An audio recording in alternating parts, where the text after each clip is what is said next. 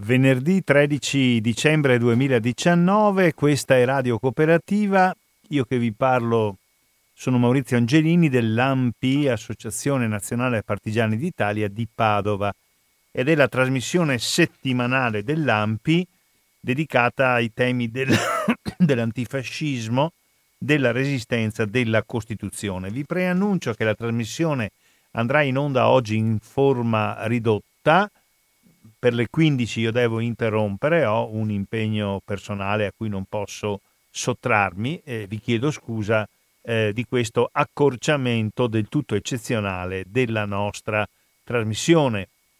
La trasmissione oggi quindi eh, prevederà solamente una mia breve relazione, comunicazione e non potranno aver luogo le tradizionali tele- telefonate del nostro pubblico di ascoltatori e ascoltatrici. Oggi ci occupiamo, ma già stamattina sentivo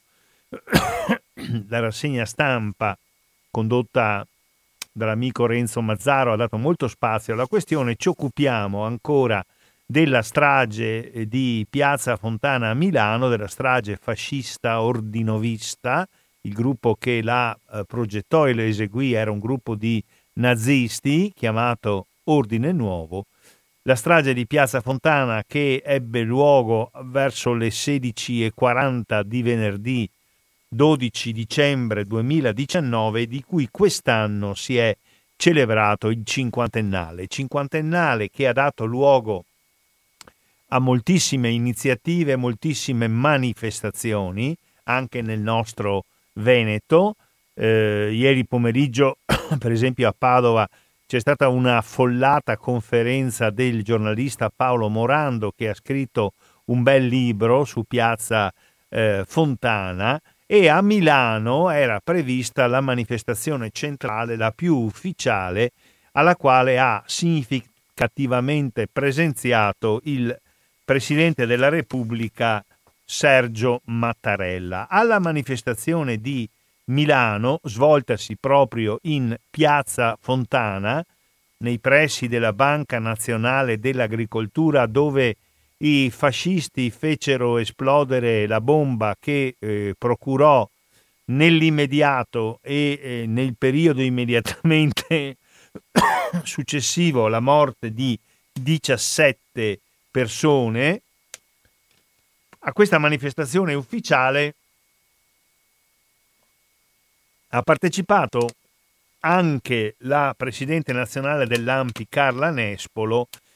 la nostra presidente nazionale che è eh, succeduta nel compito di dirigere l'associazione al professor Carlo Smuraglia, mh, mm, che eh, è di Milano, che ha vissuto molti anni della sua vita a Milano facendo l'avvocato e il professore universitario e che fu uno dei legali della famiglia di Giuseppe Pinelli. Carla Nespolo ha pronunciato un discorso abbastanza breve, secondo me interessante e significativo, del quale ora darò lettura.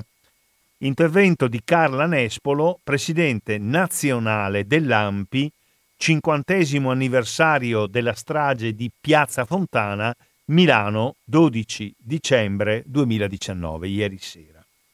Ha detto Carla Nespolo. Siamo qui questa sera per ricordare con lo stesso strazio di allora quel terribile giorno della strage, quell'ora, quel dolore. La presenza del Presidente della Repubblica, che anche l'AMPI desidera salutare con gratitudine e affetto, ha reso ancora più significativa e importante questa giornata. Io, ha aggiunto Carla Nespolo, faccio parte della generazione che c'era. Carla Nespolo ha circa 76 anni, quindi 50 anni fa era una giovane laureata in lettere, incominciava la sua carriera di insegnante ad Alessandri. Faccio parte della generazione che c'era, che lesse le notizie dei giornali e le ascoltò in televisione. Ricordo come fosse oggi lo sgomento, l'orrore e l'indignazione. Conoscemmo una per una le biografie delle vittime e ogni volta che vi ripensavamo aumentavano dolore e sfiducia.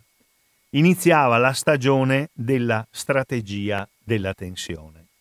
Oggi lo sappiamo. Nei fatti fu il terribile tentativo dell'eversione fascista e dei servizi deviati di scaricare sulla giovane democrazia italiana non solo la colpa della strage, ma le responsabilità del proprio fallimento. Per questo ci si aprì il cuore quando le fabbriche si fermarono e i tre sindacati uniti indessero, indissero allora lo sciopero generale. Le tute blu marciarono, aggiungo io, in oltre 100.000 in prima fila per tutta Milano. Ancora una volta, ha detto Carla Nespolo, toccò al popolo e in primis alla classe operaia essere baluardo di pace e di civiltà. Toccò ai familiari delle vittime, straziati dal dolore, prendere il fuoco dell'indignazione e anche della lotta contro l'eversione nera. Io c'ero quando ci giunse la notizia della morte di Pino Pinelli. La tv ci disse suicidio. Noi non ci credemmo e continuammo a gridare forte il nostro dolore e il nostro rifiuto della violenza. Tanti di noi allora c'erano. E saluto con affetto la moglie e le figlie di Pinelli, la, moce, la moglie Licia Rognini, una signora che oggi ha più di 90 anni, le due figlie di Pinelli, Claudia e Silvia, che allora erano proprio bambine. E per tutti saluto, dice ancora Carla Nespolo, il professor Carlo Smuraglia, il presidente emerito dell'AMPI, che fu il difensore della famiglia. La nostra memoria corre anche agli anni successivi, alla strage di Brescia e dell'Italicus e alla strage di Bologna, Bologna 1980. Sempre la giovane, confusa democrazia italiana seppe resistere e alla fine vinse. Avevamo imparato dalla resistenza ad essere uniti, a far sì che le nostre differenze fossero una risorsa e non un ostacolo per lottare uniti contro il fascismo e contro l'eversione dei servizi. Oggi, dice Carla Nespolo, mi chiedo ma chi non ha vissuto quegli anni può, come può comprendere il crogiuolo di cambiamenti di cui furono portatori? In sostanza dobbiamo chiederci, i giovani, i giovani di oggi cosa sanno di quegli anni? Poco o nulla. La scuola spesso non ne parla, la famiglia neppure. Anche in questo caso, come per la lotta di liberazione, è invece importante impegnarsi per la trasmissione della memoria, non solo per il ricordo doveroso di chi non c'è più, ma per capire che il mostro del fascismo e della eversione è sempre dietro l'angolo e bisogna combatterlo ogni giorno. Si avvicina il Natale. Regaliamolo ai nostri giovani un libro, un buon libro, che racconti con serietà la storia di Piazza Fontana abbiamo bisogno di conoscere per capire e perché non accada mai più. La bellissima frase della senatrice Liliana Segre che chiede ai giovani che in queste settimane hanno riempito con la loro voglia di futuro le piazze italiane, quella bellissima frase diventi il nostro slogan, quella frase di Liliana Segre. Ragazzi, siate le sentinelle della memoria. Mi fa piacere, ha detto ancora Carla Nespolo, in questa giornata evidenziare una buona e importante notizia. Finalmente si farà a Milano, dove la Resistenza è nata, un vero e importante museo nazionale della Resistenza. L'annuncio dato dal ministro Franceschini, l'impegno del comune di Milano del suo sindaco Beppe Sale, Beppe Sala, che era presente naturalmente alla cerimonia di Piazza Fontana, l'annuncio di Franceschini, l'impegno del Comune di Milano, l'impegno del sindaco Sala sono la risposta migliore a chi vorrebbe che tornassimo indietro, che perdessimo memoria, che sottovalutassimo la Costituzione. Non sarà così. Come Ampi, ha detto ancora Carla Nespolo ieri 12 dicembre, avviandosi alla conclusione, come Ampi siamo impegnati a raccogliere le testimonianze dei partigiani ancora viventi e per partigiani intendiamo anche i protagonisti della lotta contro il terrorismo. In prima fila c'è chi non c'è più, l'innocente Pino Pinelli, l'innocente Pietro Valpreda, l'innocente popolo italiano che ha saputo agire e reagire, quel popolo a cui spetta, come dice la nostra Costituzione, il potere sovrano. E dunque, ancora una volta in questa memorabile giornata è la Costituzione la nostra guida, è il nostro faro contro il terrorismo, per la pace, per la giustizia sociale. E ha concluso Carla Nespolo, presidente nazionale dell'AMPI, ieri 12 dicembre 2019 a Piazza Fontana a Milano. Infine invio da questa piazza un saluto affettuoso alla nuova presidente della Corte Costituzionale, Marta Cartabia. Un saluto per la sua elezione che è il simbolo di quanto cammino hanno fatto nel nostro paese le donne. E questo è il discorso sintetico ma molto efficace a mio avviso che ieri a Piazza Fontana Carla Nespolo, presidente nazionale dell'AMPI, in presenza di migliaia di eh, cittadini, in presenza di autorità locali, in primo luogo il sindaco eh, Beppe Sala di Milano, ma delle massime autorità dello Stato, in primo luogo il nostro Presidente della Repubblica Sergio Mattarella, ha pronunciato in maniera sintetica, chiara ed efficace. Dunque la strage di Piazza Fontana, avvenuta nel pomeriggio di venerdì 12 dicembre 2019, attraverso una esplosione di parecchi chilogrammi di tritolo che fecero letteralmente saltare per aria in certi casi piuttosto fecero a pezzi nell'immediato 14 persone e nel, nei giorni e nell'anno immediatamente successive altre tre persone. Queste persone si trovavano all'interno dei locali della Banca Nazionale dell'Agricoltura, che come diceva il nome si eh, occupava sostanzialmente di credito agli agricoltori, agli allevatori e nel 1969, pur essendo la Lombardia ormai da quasi un secolo la regione più industrializzata d'Italia, vi erano nelle immediate vicinanze di Milano, ma poi nelle province vicine eh, di Pavia e di Cremona, centinaia e centinaia di operatori dell'agricoltura, di agricoltori, di allevatori, eh, di grossisti di bestiame, erano persone che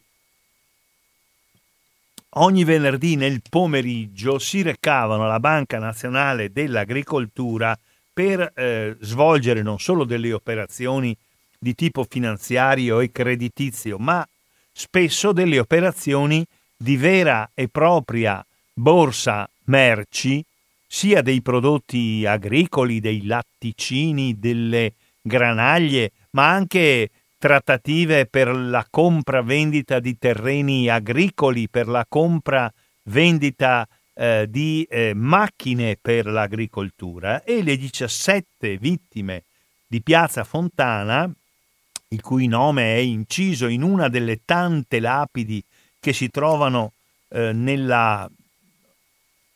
nella rotonda, nella aiuola che si trova al centro di Piazza Fontana. Siamo vicinissimi a Piazza del Duomo, quindi nel centro,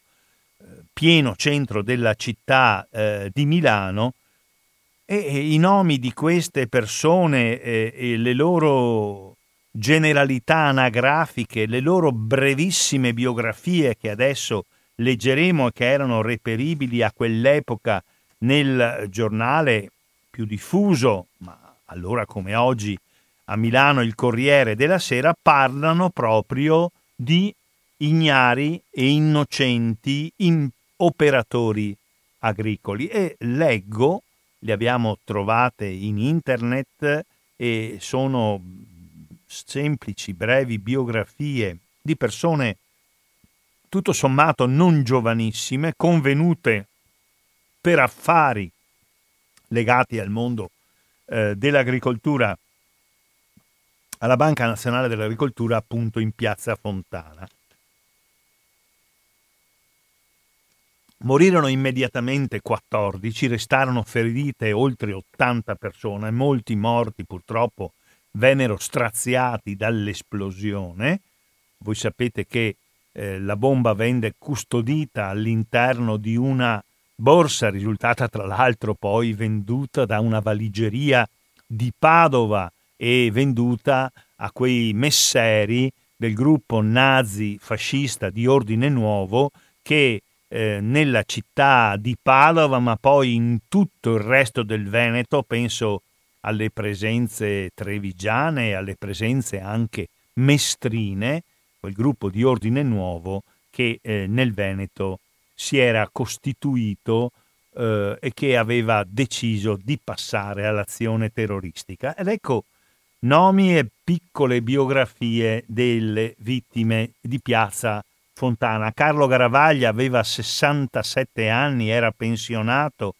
era vedovo con una figlia sposata, aveva una nipotina, si chiamava Elisabetta, che allora aveva 4 anni, oggi Elisabetta dovrebbe essere una signora ultra cinquantenne. Si ricava spesso al mercato di Piazza Fontana per combinare qualche piccolo affare perché di mestiere faceva il mediatore. E poi Girolamo Papetti, 78 anni, vedrete sono tutte persone eh, di età medio-alta, era di Rò, non lontano da Milano, era un agricoltore,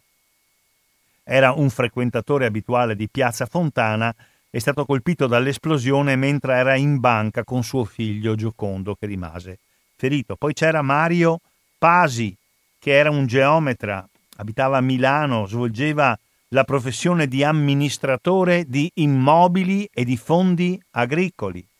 E poi Giulio China, di 57 anni, di Novara, era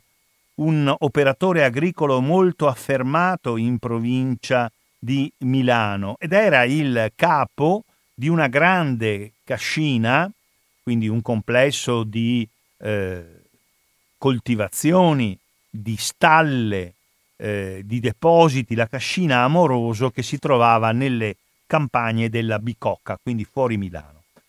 Eugenio Corsini aveva 65 anni, abitava in via Procopio a Milano e di mestiere faceva il rappresentante di lubrificanti per le macchine agricole. Vedete, un mondo di compravendita, di commercio, di intermediazione legato al complesso delle attività agricole. Carlo Gaiani aveva 57 anni, era un perito agrario, coltivava un podere in affitto, aveva intenzione di vendere questo suo podere ed era andato in banca per incontrare un possibile acquirente. Luigi Perego aveva 69 anni, era di Usmate Velate, qui siamo in Brianza. Con il figlio Alessandro gestiva un'agenzia di assicurazioni e faceva l'assicuratore specializzato in polizze assicurative a favore di coltivatori e quindi il venerdì pomeriggio quando la banca dell'agricoltura era aperta al pubblico ci andava perché poteva incontrare i suoi clienti. Morì Oreste Sangalli di 49 anni. Abitava in via Merula, Milano si occupava vicino a Corsico, un grosso centro molto vicino a Milano, in un'azienda agricola i cui titolari si chiamavano Ronchetto della compravendita del bestiame. Poi c'era Pietro Dendena, un signore di 45 anni, tutte persone mature e tutti uomini, pensate un po'. Si dedicava, era di Lodi, si dedicava al commercio dei bovini, era sposato, aveva due figli, non mancava mai al mercato settimanale di Piazza Fontana. Carlo Silva, 71enne, era un ex rappresentante di commercio e vendeva lubrificanti per macchine agricole. Viveva con la moglie e aveva due figli. Paolo Gerli era un signore di 77 anni, quindi anziano, molto anziano per l'epoca, parliamo di 50 anni fa, era il gestore di un'azienda agricola a San Donato milanese, anche qui siamo nell'Interland, nell'immediata periferia milanese, della quale noi abbiamo oggi un'idea tutta industriale o tutta di grandi centri commerciali, ma vi erano invece molte aziende agricole. Una di queste era di Paolo Gerli a San Donato, aveva tre figlie, era sposato, era pensionato ma continuava a occuparsi della sua azienda. Ancora di Corsico, sempre questo grosso centro alle porte eh, di eh, Milano, era un signore che si chiamava Luigi Meloni, era eh, stato agricoltore, era un commerciante di bestiame e d'allevamento e da macello, era sposato, aveva un figlio. Di Magerno, in provincia di Pavia, era Giovanni Arnaldi. E questo, eh, in questo piccolo paese della provincia di Pavia siamo nella pianura irrigua della Valle Padana, una delle zone dal punto di vista agricolo più sviluppate e più ricche d'Italia, Giovanni Arnoldi gestiva il cinema del paese e inoltre faceva il commerciante di vitelli e andava tutti i venerdì a trattare i suoi affari alla banca di Piazza Fontana. Aveva due figli, era sposato. E infine, e arriviamo ai 14 morti sul colpo sostanzialmente, Attilio Valè abitava a Mairano di Noviglio, eh, era proprietario di un macello e aveva anche un negozio di, eh, di macellaio e a Milano aveva degli appuntamenti con tutto questo mondo di agricoltori e di allevatori, sempre di eh, trattative per l'acquisto, per la compravendita di bestiame da macello. Nel periodo eh, successivo, ma uno di questi tre credo che morì un anno dopo, morirono e si arrivò a 17 Calogero Galattiotto di 77 anni, Antonio Sca- Angelo Scaglia, Angelo Scaglia di 61 anni, che era un agricoltore di Abbiategrasso, padre di una famiglia numerosissima, Angelo Scaglia aveva 11 figli, e Vittorio Mocchi, e tutti questi morirono nel periodo immediatamente successivo alla strage e uno dei tre un anno dopo per le ferite riportate. Quindi chiaramente una strage terroristica fatta apposta per creare paura, terrore e sicuramente, come si è capito poi, fatta per spaventare il popolo italiano, per spaventare l'opinione pubblica e per fargli credere quindi che di fronte a delle bombe che fin dall'inizio vennero attribuite falsamente al movimento anarchico, in presenza di questo bisognava andare a cercare un uomo forte, forse un militare, una persona che avesse pieni poteri e che mettesse a tacere tutta quella contestazione studentesca e operaia che a partire dalla fine degli anni 60 si era sviluppata in Italia. Ma eh, c'è una diciottesima vittima di Piazza Fontana, alla quale vogliamo dedicare la eh, parte finale di questa nostra trasmissione dell'AMPI che, ripeto, oggi va in onda in forma ridotta e si concluderà attorno alle ore 15. E questa diciottesima vittima è Giuseppe Pinelli, Pino Pinelli. il ferroviere, il manovratore dipendente delle ferrovie dello Stato che venne inizialmente falsamente e vilmente accusato da alte autorità perché eh, la sua morte, rimasta misteriosa e attribuita dalla magistratura, dal giudice istruttore Gerardo D'Ambrosio, ad un malore attivo, e cioè al fatto che Pinelli, ma adesso sentiremo per quale motiva, che da tre giorni interi si trovava in questura, violando le leggi che prevedevano che il fermo di polizia non potesse durare più di 48 ore, dopodiché era il magistrato che doveva dire se il fermo poteva continuare oltre le 48 ore o se invece andava interrotto. Pinelli che si trovava illegittimamente da tre giorni in questura, questura nella quale era andato a bordo del suo motorino, era talmente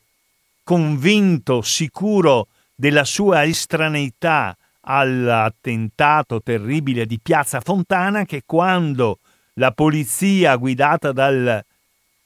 dal commissario Luigi Calabresi, che poi venne ucciso nel 1972 per iniziativa del gruppo di lotta continua, era talmente convinto della sua estranità, della sua innocenza, che Pinelli andò in questura con le sue gambe a bordo del suo motorino e ne uscì tre giorni dopo, morente, caduto, non si sa ancora come, da una finestra del quarto piano della questura di eh, Milano. Ecco, qualcosa dobbiamo dire quindi su questa figura che eh, è stata ingiustamente accusata dal questore di Milano Marcello Guida, il quale in televisione il giorno 15 di dicembre ha avuto il coraggio di dire che Pinelli si era buttato giù dalla finestra perché il suo alibi stava crollando e per lui era la fine dei suoi ideali, cosa assolutamente falsa come risulta da tutte le carte processuali, ma intanto quella fu la versione che venne proposta ai cittadini italiani che allora guardavano a milioni l'unico canale televisivo esistente. Giuseppe Pinelli era nato a Milano il 21 ottobre 1928. Suo papà era un ferroviere, lui farà il ferroviere, e si chiamava Alfredo. Sua mamma si chiamava Rosa Malacarna. Era nato nel quartiere popolare di Porta Ticinese Aveva studiato il minimo indispensabile fino alle scuole elementari perché le condizioni economiche della famiglia non gli permettevano di continuare gli studi ed è andato a lavorare come garzone, come magazziniere. Tuttavia, nonostante la brevità obbligata del suo percorso scolastico, Pino Pinelli, Giuseppe Pinelli, era un grande lettore di libri, di storia, di letteratura, di poesia, era un grande autodidatta. Aveva letto tantissimo. Durante la resistenza, aveva 16 anni, aveva fatto la staffetta partigiana. Dopo la guerra si era accostato al movimento anarchico di cui era diventato un esponente nel 1954 la sua situazione lavorativa era migliorata, aveva fatto un concorso ed era entrato in ferrovia come manovratore. L'anno dopo, nel 1955, si è sposato con una bella ragazza di origine marchigiana, si chiamava e si chiama, perché è viva, Licia Rognini, era di origine marchigiana, veniva la sua famiglia da Senigallia nel nord delle Marche. La Licia era figlia di un falegname anarchico e si erano conosciuti eh, Licia e, eh, il, eh, e il Pino nella frequentazione di un corso di lingua esperanto. La lingua esperanto, una lingua fondata alla fine dell'Ottocento da un polacco, come lingua che avrebbe dovuto, questa è la parte utopica di questa proposta, far intendere in una lingua comune tutti i popoli del mondo. Dopo il matrimonio, molto presto, sono venute al mondo due figlie, Silvia e Claudia. Silvia e Claudia, eh, tra l'altro, sono delle signore che oggi hanno attorno ai 60 anni e sono molto impegnate in, in questa fase poi eh, del cinquantennale nella narrazione, negli incontri, una delle due, non mi ricordo se Silvia o Claudia, sarà presente il 18 gennaio a Padova. Questa coppia molto,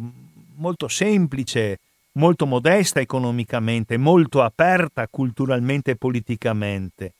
eh, si manteneva con quello che si chiama l'onesto lavoro. Eh, ho detto che Pino faceva il manovratore delle ferrovie e l'Alice che faceva prima l'impiegata in uno studio professionale quando le nascono le bambine, siccome era una brava dattilografa, era molto veloce, corretta, precisa, rapida nel battere a macchina, viveva battendo le tesi di laurea che i laureandi le, conosce- le consegnavano in manoscritto, non c'erano i computer, si battevano le tesi, bisognava farne cinque copie, tutte quante molto precise, organizzate, con un numero di righe eh, definito e lì c'era molto brava in questo lavoro. E in questo lavoro la famiglia di, eh, di Pino, che era Pino molto impegnato dal punto di vista politico nel movimento anarchico, facendo questo lavoro Licia, anche Licia, la donna di casa, è venuta a contatto con decine e decine di giovani studenti delle università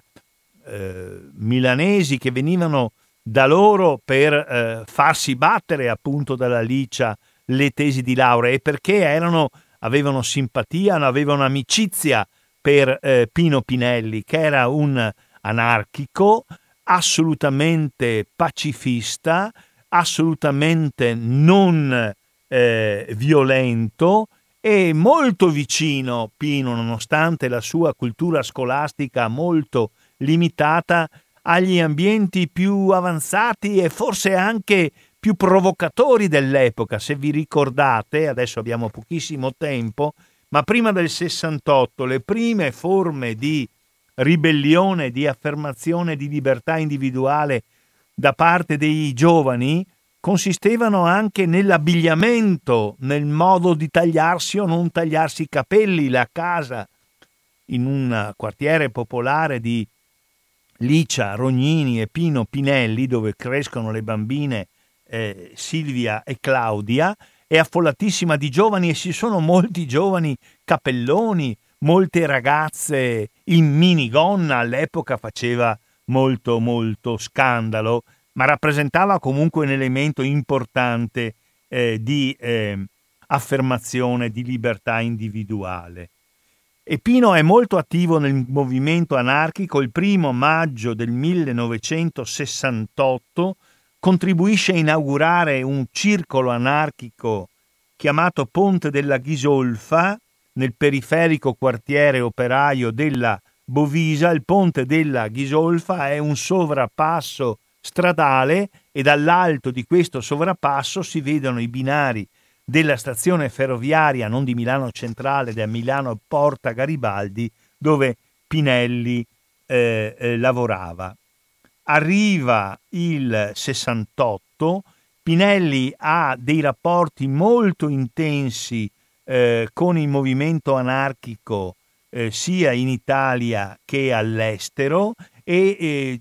rapporti non solo col movimento degli studenti, ma rapporti anche con frange del movimento operaio che criticavano per una presunta moderazione nelle lotte, negli obiettivi i sindacati ufficiali. A Milano, per esempio, nell'ambiente dei lavoratori autoferrotranvieri dell'ATM, della grande azienda trasporti milanesi, la municipalizzata,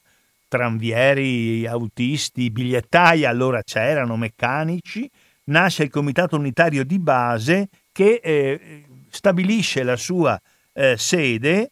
eh, sostenendo l'azione critica nei confronti delle organizzazioni eh, ufficiali,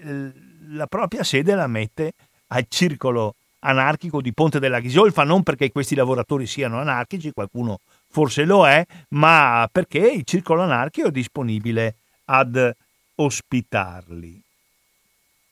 Arriva l'aprile del 1969 e due attentati, siamo quindi eh, otto mesi prima di Piazza Fontana, colpiscono a Milano la stazione centrale e la fiera di Milano. E poi ancora degli altri attentati si svolgono sui treni. Questi attentati, lo si saprà poi, in realtà vengono organizzati da gruppi fascisti con la finalità politica che prima vi ho eh, ricordato, ma inizialmente questi attentati vengono attribuiti ingiustamente e falsamente a gruppi anarchici. Dico ingiustamente e falsamente perché due anni dopo si concluderanno i processi che dimostreranno l'assoluta estraneità degli anarchici a questi, a questi attentati. E allora incomincia a Milano un'azione di pedinamento, un'azione di controllo rigido sugli anarchici che sono qualche centinaio, non sono un gruppo particolarmente forte e diffuso. Pinelli è un po' il leader di questo mondo, ma lo è anche agli occhi delle autorità con le quali comunque, autorità di polizia, magistratura, con le quali comunque il mondo anarchico deve avere un rapporto, perché molto banalmente se si tratta di organizzare un corteo, gli anarchici devono comunque comunicare che il corteo ci sarà e qualcuno di quel corteo si deve dichiarare disponibile come, eh, come, come responsabile e in genere è Pinelli eh, che fa queste operazioni, richiesta di sale, eh, dichiarazioni di percorsi eh, di corteo e eh, così via. In questa sua attività assolutamente pacifica alla luce del sole, eh, molto generosa, che Pino Pinelli compie, tra l'altro lui nel 1969 ha 40 anni, 41, 41 anni eh, li ha compiuti nell'ottobre del nell'ottobre del, del 69 e dopo due mesi è morto. In questa attività di rappresentanza lui conosce un giovane commissario, Mario Calabresi, che poi verrà assassinato nel 1972, con il quale ha un rapporto anche piuttosto corretto se arrivano i due, pur evidentemente rappresentando posizioni e interessi molto diversi, arrivano anche a regalarsi reciprocamente dei libri. Ma arriva il 12 dicembre 1969. L'attentato di Piazza Fontana, attorno alle 16.40, la bomba alla Piazza dell'Agricoltura e la linea della questura inizialmente è quella dell'andare a cercare i responsabili nel mondo degli anarchici. Ecco perché scattano eh, perquisizioni, ecco perché eh, molti anarchici vengono fermati dalla polizia, portati nei locali dei commissariati e della questura ed ecco perché, questo è molto, è molto interessante, ed ecco perché Pino Pinelli, quando arriva una perquisizione eh, in un circolo anarchico eh, in via eh, Scalda Sole e, e lo trovano, eh, ma mica lo fermano, gli dicono senti Pinelli è successo questo disastro, noi dobbiamo indagare, vieni in questura. E ripeto, come dicevo qualche minuto fa, Pinelli è talmente un attentatore, è talmente un pericoloso terrorista che si mette alla guida del suo motorino e o precedendo o seguendo eh, la vettura dei questurini, dei poliziotti, eh, va, con loro in, eh, va con loro in questura. Ecco, e, e nel pomeriggio del, nel pomeriggio, nel tardo pomeriggio, nella serata del 12 dicembre, eh, incomincia il calvario conclusivo di eh, Giuseppe Pinelli. Il fermo di polizia eh, senza l'intervento della magistratura poteva durare al massimo 48 ore dopodiché doveva essere il magistrato a eh, convalidare oppure a concludere il fermo di polizia. Pinelli rimane con decine e decine di anarchici che sono stati eh, fermati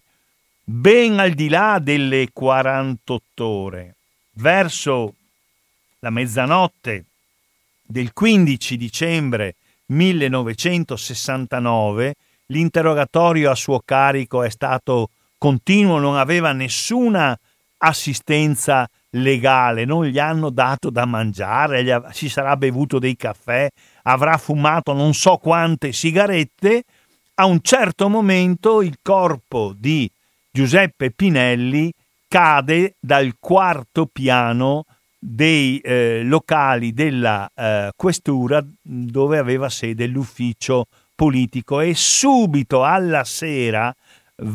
viene convocata una conferenza stampa da parte del questore di Milano Marcello Guida, il capo di tutta la polizia, con la presenza del dottor Antonino Allegra, che era un altro poliziotto capo di un ufficio che si chiamava Ufficio Affari Riservati, e alla presenza del poliziotto che coordinava le indagini, il commissario Luigi Calabresi, e in questa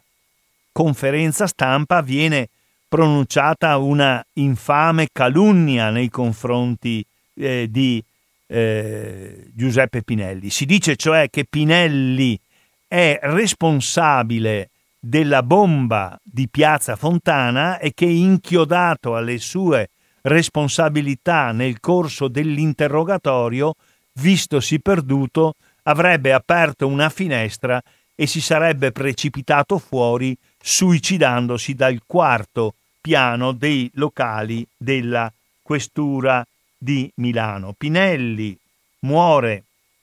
a Milano all'ospedale Fate Bene Fratelli nella notte tra il 15 e il 16 dicembre 1969. Quattro giorni dopo, il 20 dicembre 1969, in una Milano terrorizzata dalle bombe e percorsa da questa versione ufficiale della responsabilità degli anarchici e della colpevolizzazione eh, di, eh, di Giuseppe Pinelli, nonostante questa versione ufficiale che tende a indicare i, i terroristi, gli assassini spietati, gli uccisori di innocenti negli, nelle poche centinaia di aderenti al movimento anarchico milanese, ciò nonostante molta gente incomincia a non crederci e già al funerale di eh, Pinelli partecipano eh, 3.000, 3.000 persone. In un primo momento Giuseppe Pinelli Pino viene sepolto al cimitero di Musocco, negli anni successivi il suo corpo, per volere della famiglia, verrà traslato eh, in un cimitero della città di Carrara, la città nella quale tradizionalmente, fin dalla metà dell'Ottocento, vi era e vi è ancora in piccola parte oggi una presenza importante degli anarchici. Era una bugia assoluta quella che attribuiva a Pinelli il suicidio. Pinelli non si è suicidato, eh, era una bugia assoluta quello che lo chiamava a responsabile o come mandante o come esecutore della strage di Piazza Fontana, come ha dimostrato molti anni dopo l'andamento di successive più accurate, più attente indagini che hanno comportato la individuazione della matrice politica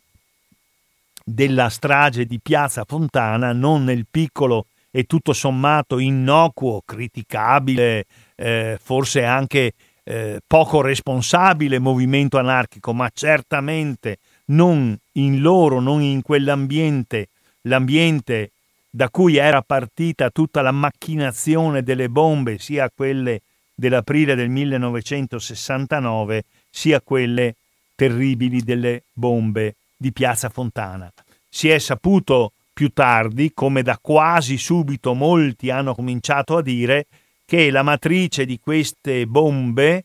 e non dimentichiamoci che con Piazza Fontana non si chiude ma si apre una stagione di eh, attentati terroristici, pensate agli attentati sui treni, pensate all'attentato alla stazione ferroviaria di Bologna che avviene 11 anni dopo, il 2 agosto 1980, è stato accertato dal punto di vista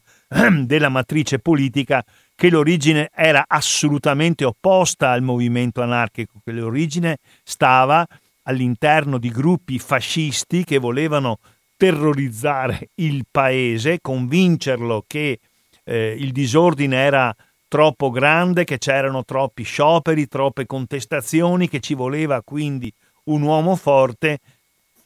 attribuendo, come purtroppo fanno le autorità italiane, sia eh, giudiziarie sia di polizia, inizialmente le responsabilità alla parte più estrema della sinistra, cioè il movimento anarchico. Le successive indagini condotte su stimolo di migliaia e migliaia di persone, ma poi con l'opera precisa, fondata, eh, molto articolata di grandi e importanti magistrati hanno dimostrato che la matrice eh, delle bombe di Piazza Fontana era esattamente l'opposto e l'intenzione era quella di provocare il terrore, la paura e la richiesta di pieni poteri a qualche uomo forte. Questa era, come ha dimostrato la verità storica e la verità giudiziaria la vera intenzione della stagione del terrorismo fascista che si apre il 12 dicembre 1969 con la strage di Piazza eh, Fontana.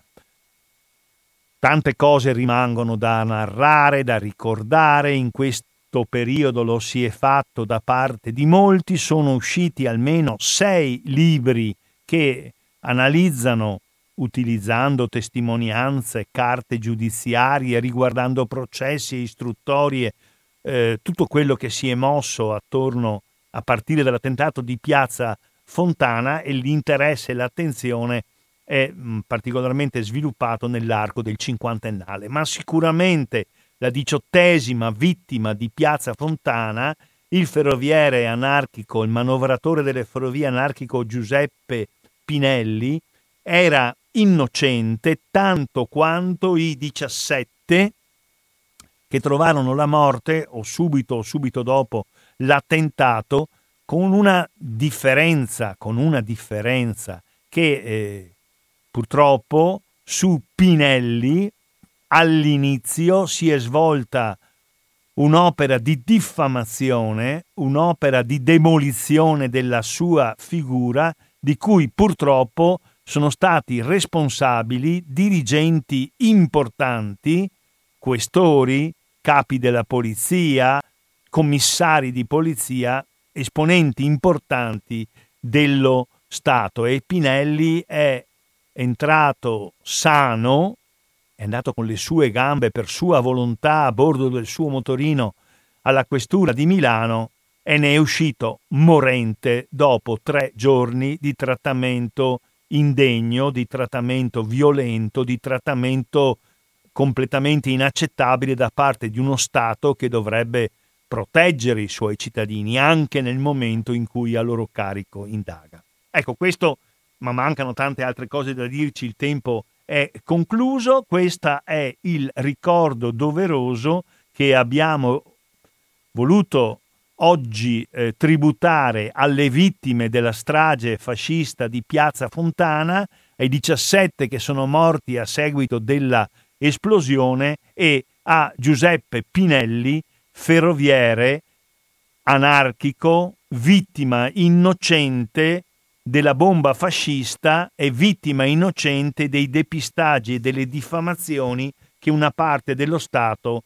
condusse a suo carico. Con questo concludiamo, lo dicevo all'inizio e lo ripeto, questa trasmissione odierna dell'AMPI, dell'AMPI di Padova. Maurizio Angelini vi saluta, vi invita a rimanere all'ascolto di Radio Cooperativa. Venerdì prossimo avremo regolarmente e anche nei venerdì successivi le trasmissioni dell'Ampi venerdì prossimo, l'Ampi di Venezia. Adesso ci sarà un intervallo musicale forse un po' più lungo del solito e poi è già entrato in, eh, in, in studio eh, Don Franco Scarmoncin che gestirà la sua trasmissione liberamente. Da Radio Cooperativa e da Maurizio Angelini e dall'Ampi di Padova un saluto e un ringraziamento a tutte e a tutti.